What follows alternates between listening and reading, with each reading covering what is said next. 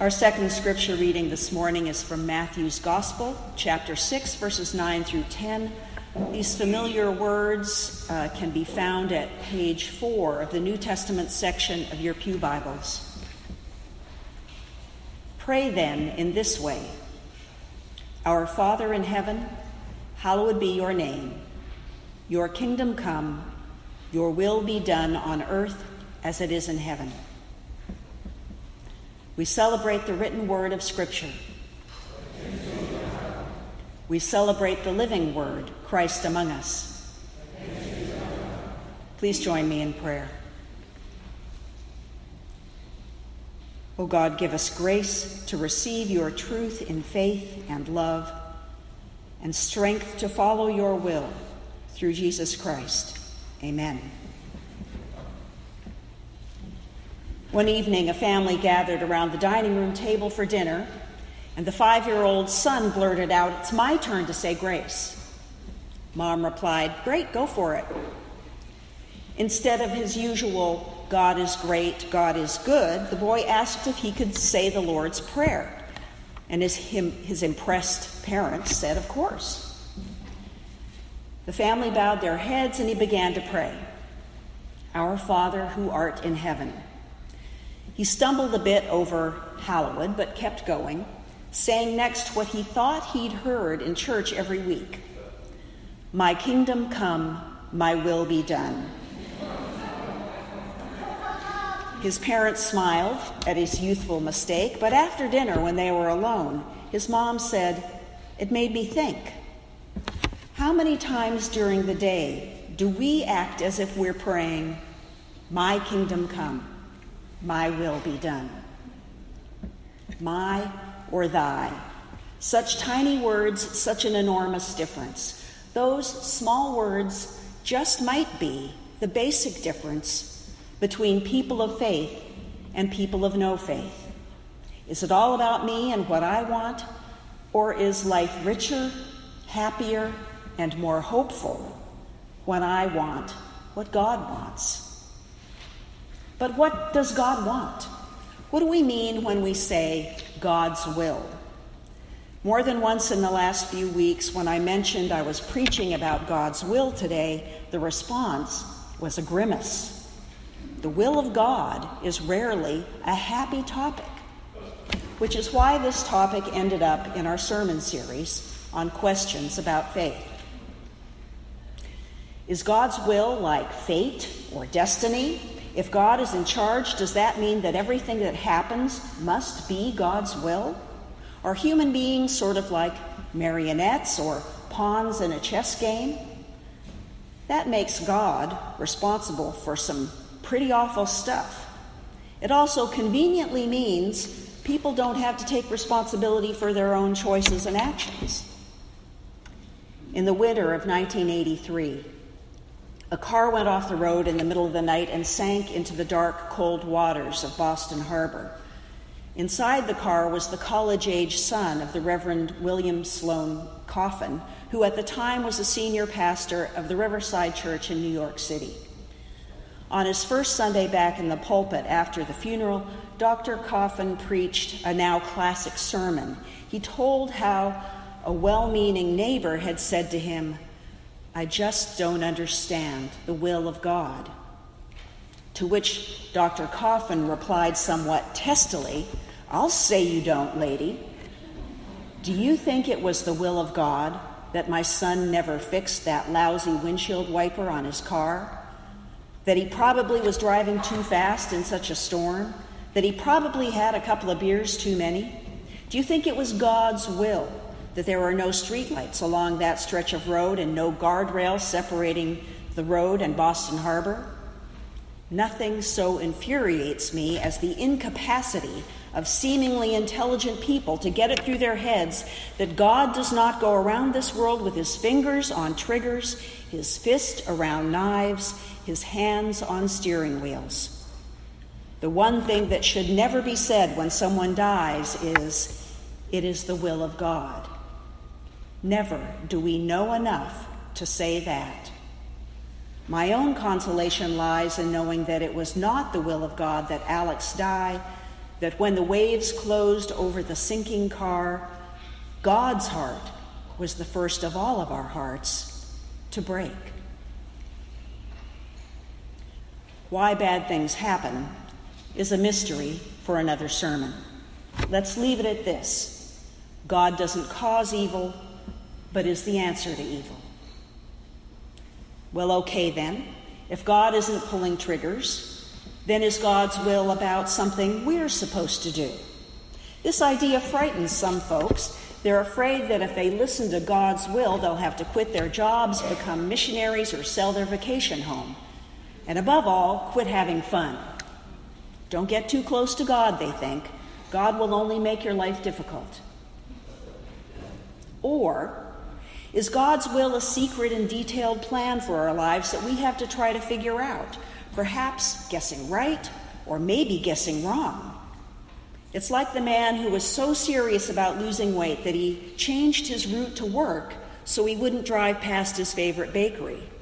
But then one day he walked into his office carrying a big box of donuts. When his coworkers looked surprised, he smiled and said, These are special donuts.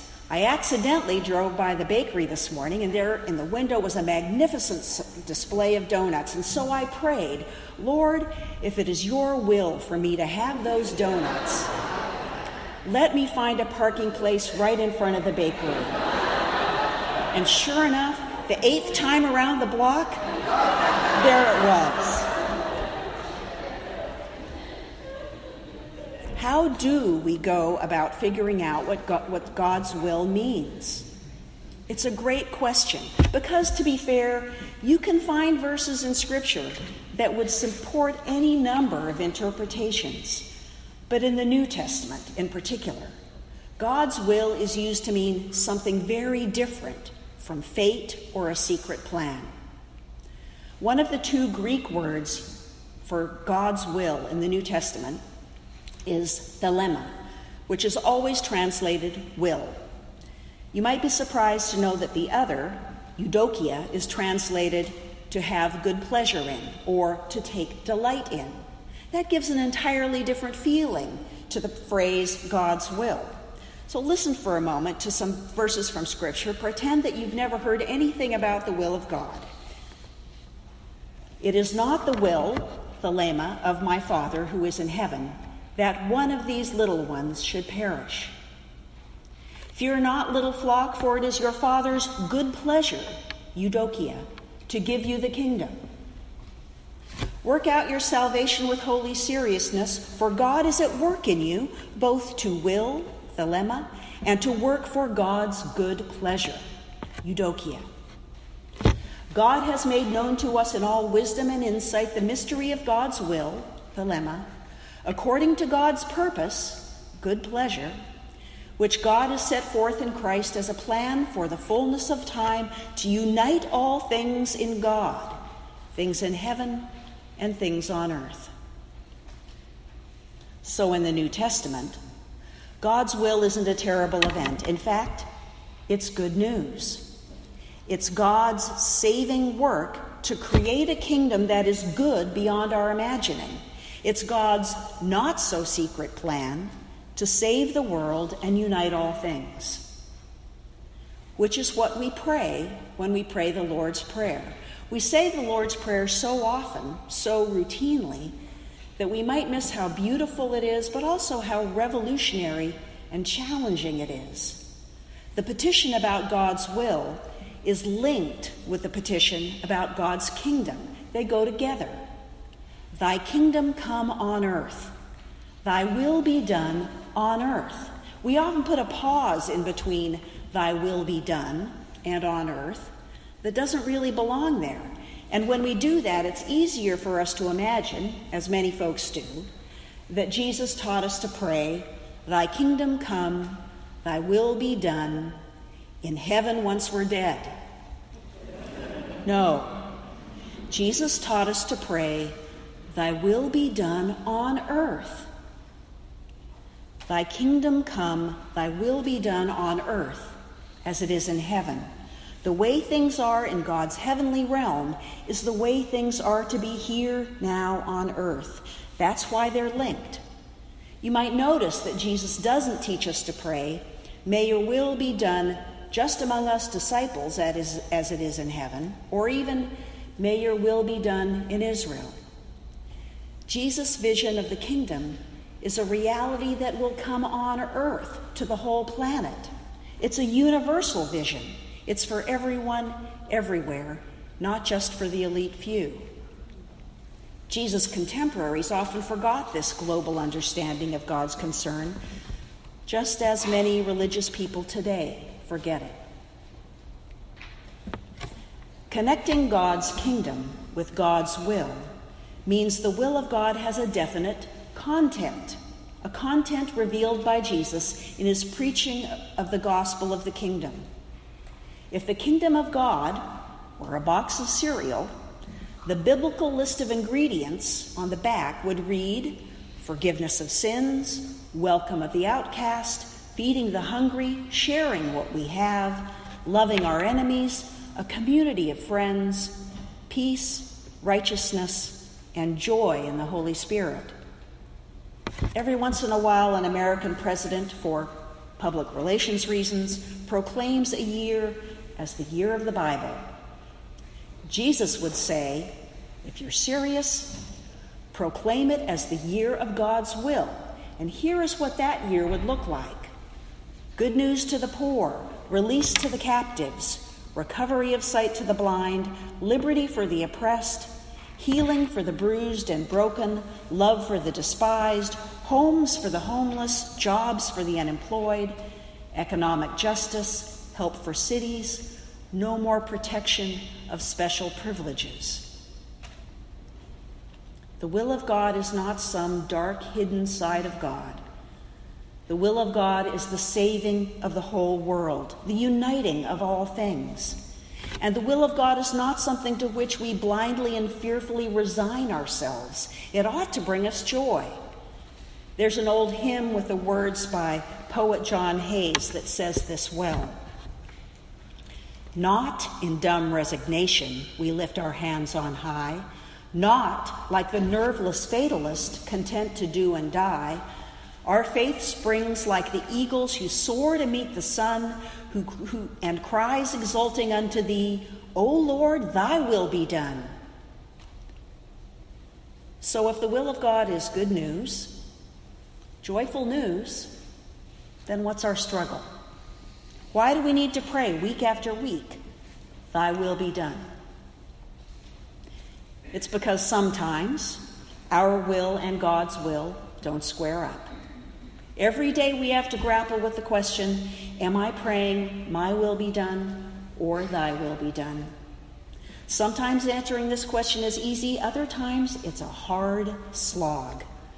We all have our own struggles with the idea of surrendering to God's will for some of you, any notion of surrender brings dark and sickening waves. You've been made to surrender and later felt violated, and maybe it's all been justified in the name of religion or love. Or maybe you were taught a theology that said you should be afraid of the will of God because it's the opposite of what you might want or need. That's why we gather here. We can't make the kingdom come on earth, but we can participate in it with God. Together, we help each other figure out how to do that. In his letter to the Romans, the Apostle Paul isn't handing the Christian community a new set of rules. He's giving examples of what it looks like to live in response to God's grace, according to the will of an extravagantly loving God. Paul is very concrete. Living according to God's will doesn't mean withdrawing from the world. It means living in the world, but transformed so that our values and goals are different from those of much of the world. Here, as Christ Church, we practice that.